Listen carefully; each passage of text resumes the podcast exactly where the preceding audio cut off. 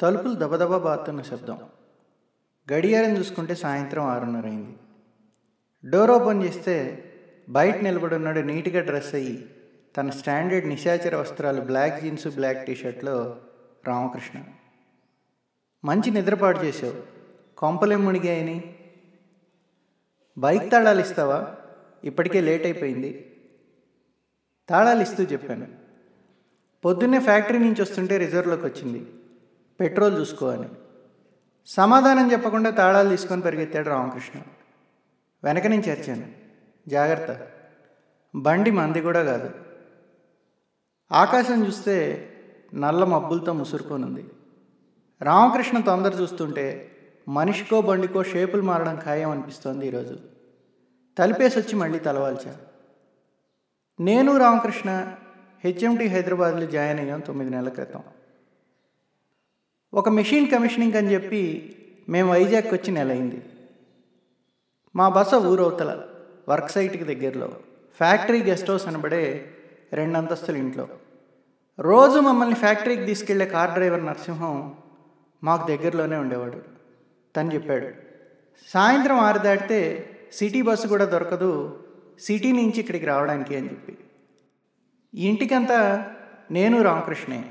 First ఫ్లోర్లో ఉండే పక్కపక్క రూముల్లో ఇంకెవరూ లేరు. ఉన్న వంటతను కూడా ఏదో ఒంట్లో బాగాలేదని ఊరెళ్ళిపోయాడు. మేము వచ్చిన రెండు రోజుల్లోనే. కాఫీ తాగాలన్నా కూడా రెండు కిలోమీటర్లు పోవాల్సిందే గెస్ట్ హౌస్ నుంచి. నేను రామకృష్ణ నాలుగేళ్ళు ఒకే కాలేజీలో చదువుకున్నాం హైదరాబాద్లో. అప్పటికే సకల కళా పోషకుడు. నాకు తెలిసి గ్రాడ్యుయేషన్ అయ్యే లోపల మా కాలేజీలో రామకృష్ణని ఆరుగురు గర్ల్ ఫ్రెండ్స్ మార్చేసుకున్నారు. అప్పట్లో అతనితో అంత పెద్ద పరిచయం లేదు నాకు. అతనికి అంత టైము ఉండేది కాదు. ఈ ఊర్లో కూడా రామకృష్ణ ఉధృతి తగ్గట్లేదు. ఫ్యాక్టరీ నుంచి రాగానే బండేసుకొని పోతాడు. సాయంకాలం ఈ టైంకి. మళ్ళీ వచ్చేది రాత్రి బాగా పొద్దుపోయిన తర్వాత. అతని ఎనర్జీ లెవెల్స్ విపరీతం. ఇంత తొందరగా ఎవరితో పరిచయాలు పెంచుకున్నాడో ఇక్కడికి వచ్చి. ఏమైనా ఊరుగాని ఊర్లో రామకృష్ణ తిరుగుళ్ళు రిస్కీనే. ఇట్లా ఆలోచిస్తుంటే నిద్రపట్టేసింది. గట్టిగా డబడబా కిటికీ తలుపులు కొట్టుకున్న శబ్దం వినబడితే లేచాను. ఒక రెండు అడుగులేసి బయట బాల్కనీలోకి వచ్చి నిలబడ్డా ఒళ్ళు విరుచుకుంటూ. చీకటి బాగా ముసురుకోనుంది. నెల రోజుల నుంచి నైట్ షిఫ్ట్ డే షిఫ్ట్ ఇట మారడం తలనొప్పిగా ఉంది. ఇంకా నేను అలవాటు పడలేదు. బాగా నిద్రపోయి లేచినా కూడా మగతగానే ఉంటుంది. ఇదిగాక నా బద్ధకం వల్ల బ్రెడ్ పాలతో అలవాటు లేని భోజనం. ఇంకో నాలుగు రోజులు ఈ నరకం తట్టుకుంటే మా ప్రాజెక్ట్ కమిషనింగ్ అయిపోతుంది. కోతవేడు దూరంలో ఉంటుంది సముద్రం. మేముండే లీలా కాలనీకి. కాలనీ అంతా కలిపి ఒక రెండు మూడు వీధులు. అంతే. అదే కాలనీ ఎంట్రన్స్లో ఒక అమ్మవారి గుడి. సముద్రానికి ఆనుకునుండే వీధిలో మా గెస్ట్ హౌస్. బాగా తూగొస్తోంది. దూరం నుంచి సముద్రం హోరు. విపరీతమైన గాలి. గాలి ఇంకా ఇంకా పెరిగిపోతుంది. పొద్దున ఫ్యాక్టరీలో ఎవరో చెప్పారు. ఈ నెలలో తుఫాన్ వస్తుంది వైజాగ్కి అని చెప్పి. చిన్నగా వర్షం మొదలైంది. ఇంతలో ఎదురింటి మీద ఎవరో కదిలినట్టు కనిపిస్తే అటు చూశాను. సన్నటి ఆకారం. ఎవరో ఒక ఆడమనిషిని అయితే మటుకు తెలుస్తోంది స్ట్రీట్ ల్యాంప్ వెలుగులో. ఒక ఇరవై ఏళ్ళు ఉండొచ్చు.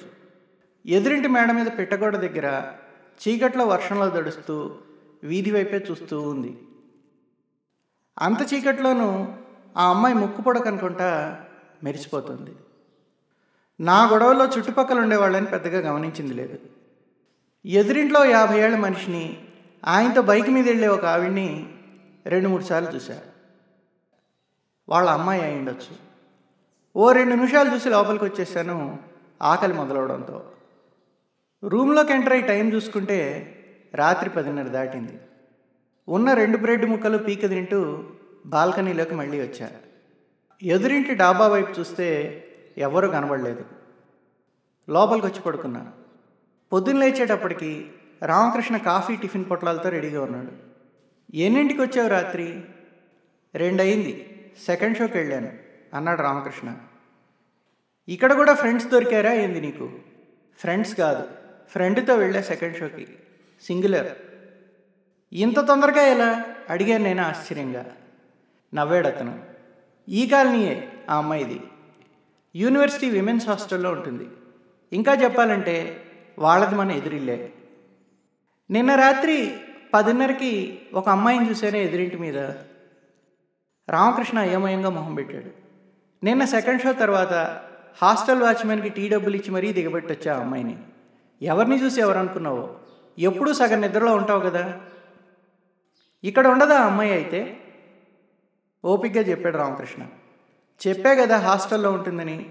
రోజు సాయంత్రం ఇంత దూరం ట్రావెల్ చేయడం అంత సేఫ్ కాదనో ఏమో ఆ అమ్మాయిని హాస్టల్లో పెట్టారు.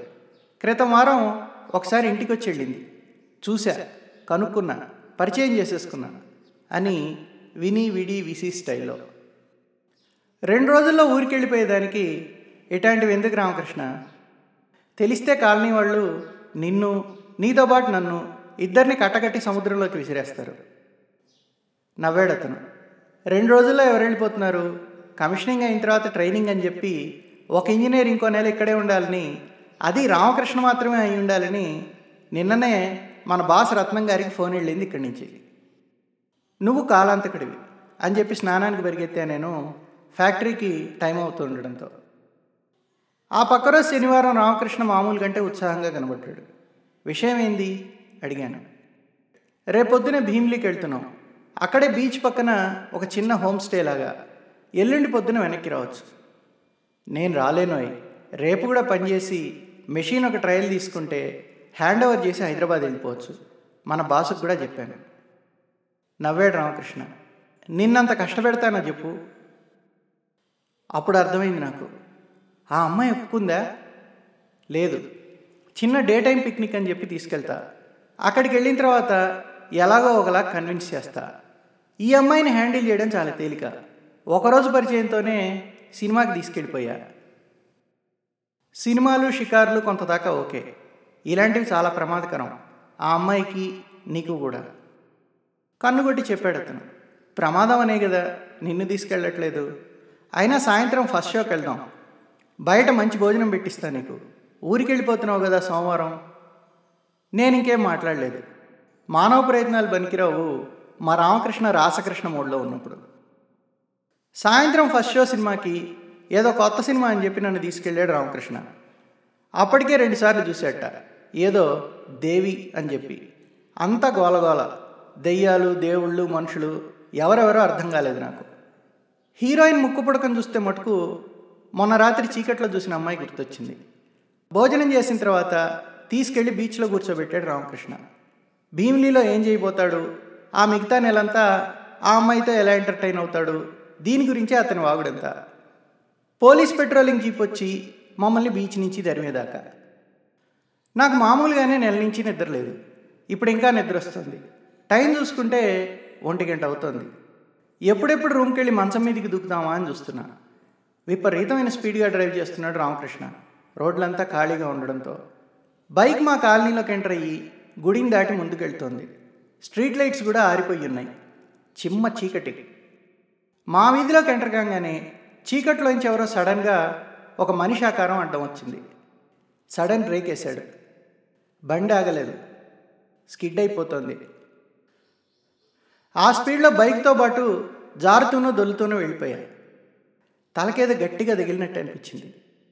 నాకు కొంచెం దూరంలో రామకృష్ణ పడి ఉన్నాడు. అతని చుట్టూ రక్తం.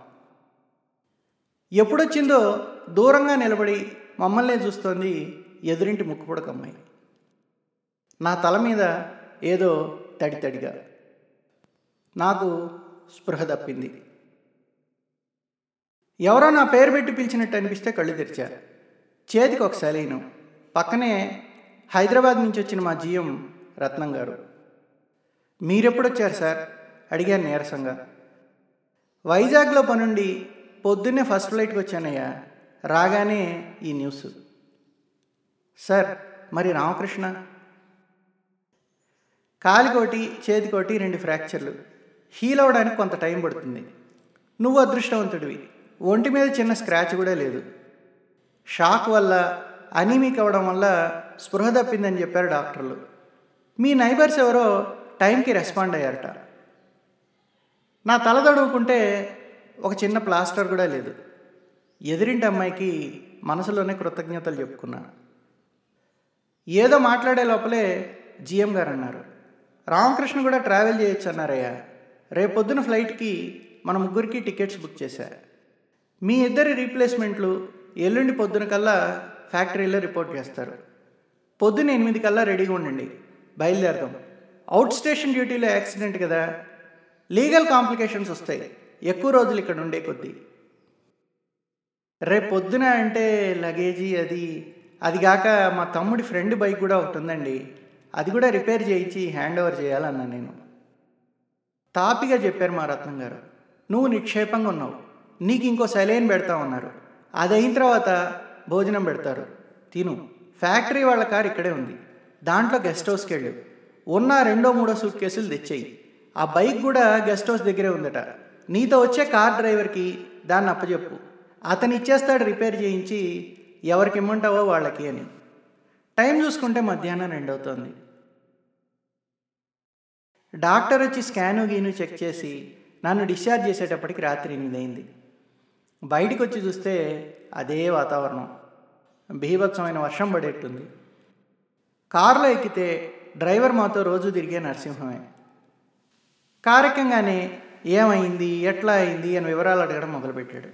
ఏదో నాకు దోచిన సమాధానాలు నేను చెప్తూ వచ్చా. కార్ గెస్ట్ హౌస్ ముందర ఆగింది.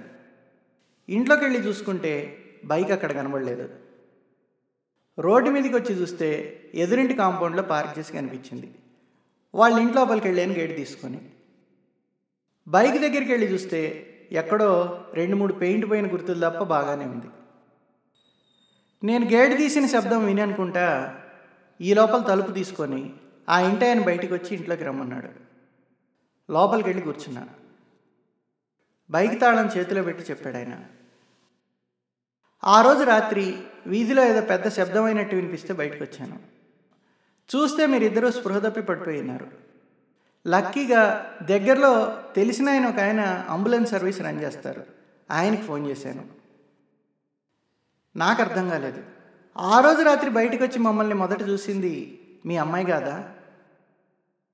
ఆ అవకాశం లేదండి. మా అమ్మాయి హాస్టల్లో ఉంటుంది సిటీలో అనింది అప్పుడే కాఫీ గ్లాస్తో వచ్చిన వాళ్ళ ఆవిడ. కాఫీ గ్లాస్ కింద పెట్టి కుర్చీలోంచి లేస్తుంటే కనబడింది ఒక అమ్మాయి ఫోటో ముక్కు పొడకతో. ఈవిడ అన్నాను సందేహంగా. మా పెద్దమ్మాయి లీలండి చనిపోయి మూడేళ్ళైంది నాకు చెమటలు పట్టడం మొదలైంది. బైక్ తీసుకొని ఎప్పుడు ఇంట్లో నుంచి బయటకు వచ్చానో నాకే తెలీదు. గెస్ట్ హౌస్లోకి వెళ్ళి అన్యమనస్కంగా నా suitcase Ramakrishna suitcase సర్దుతున్నాను నా వెనకాలే సహాయం కోసం నరసింహం వచ్చాడు. నరసింహం ఇల్లు అక్కడికి దగ్గరలోనే అని గుర్తుకొచ్చింది. ఈ ఎదురింటి వాళ్ళ గురించి నీకేమైనా తెలుసా? తెలియకపోవడం ఏందండి? పాపం వాళ్ళమ్మాయే కదా. మూడేళ్ళ క్రితం కనబడకుండా పోయి ఓ రెండు రోజుల తర్వాత సముద్రం ఒడ్డుకి కొట్టుకొచ్చింది. ఇంకా అక్కడ ఒక్క క్షణం కూడా ఉండాలనిపించలేదు. గబగబా సూట్ కేసులు సర్దుకొని కిందికి దిగొచ్చా. నాతో పాటు నరసింహం కూడా వచ్చేసాడు కారులో ఎక్కి బైక్ తాళం బైక్ ఇవ్వాల్సిన అడ్రస్సు నరసింహం చేతిలో పెట్టా. కార్ స్టార్ట్ చేసి అన్నాడు అతను. ఒక్క విషయం మటుకు అర్థం కాలేదండి. రామకృష్ణ గారికి అన్ని దెబ్బలు తగిలితే మీకు కానీ మీ బైక్కి కానీ చిన్న దెబ్బ కూడా దాకలేదు. నేనేమి మాట్లాడలేదు. కారు కాలనీ బయటకు వస్తుంది. హోరున గాలి వర్షం మొదలయ్యాయి. కాలనీ ఎంట్రన్స్లో ఉండే అమ్మవారి గుడి దాటుతుంటే ఆ చీకట్లో కనబడింది ఆ అమ్మాయి ముక్కు పొడకతో మెరిసిపోతూ నా వైపే చూస్తూ చిన్నగా నవ్వుతూ.